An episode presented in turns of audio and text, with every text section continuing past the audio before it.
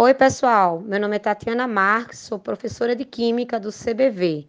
Estou aqui para mais um episódio do nosso CBV Cast com um comentário da questão 11 do SSA 1 de 2019. É a primeira questão da nossa prova de Química. Infelizmente, é uma questão que dá dupla, duplo sentido o enunciado e daí criou uma certa dificuldade para os alunos.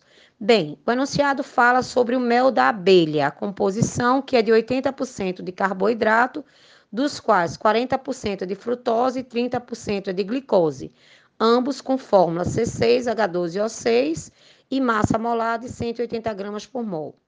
9% de maltose e 1% de sacarose, ambos com a fórmula C12H22O11, com massa molar de 342 gramas por mol. O restante, para os 100%, o enunciado retrata que é 20% de água.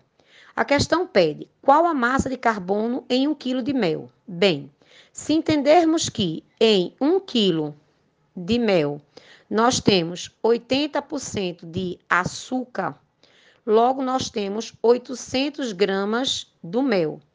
Esses 800 gramas corresponde, na realidade, a 100%. 70% corresponde à frutose e à glicose, que significa 560 gramas. Bem, se fizermos 360 gramas, está para 144 gramas de carbono, 560 está para X, vamos encontrar 224 gramas de carbono na glicose e frutose.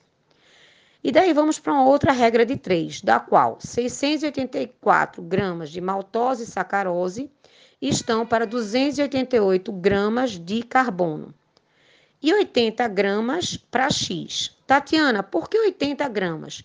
Porque perceba que a soma do, da porcentagem de maltose e sacarose é 10%. 10% de 800 é 80. Daí fica 33,68 gramas. E aí a gente percebe que, somando 224 com 33,68, passamos a ter 257,68 gramas e, portanto, uma questão sem gabarito. Se nós nos referirmos que é, essa situação está para um quilo, não é? Então, nós teríamos como alternativa a letra C.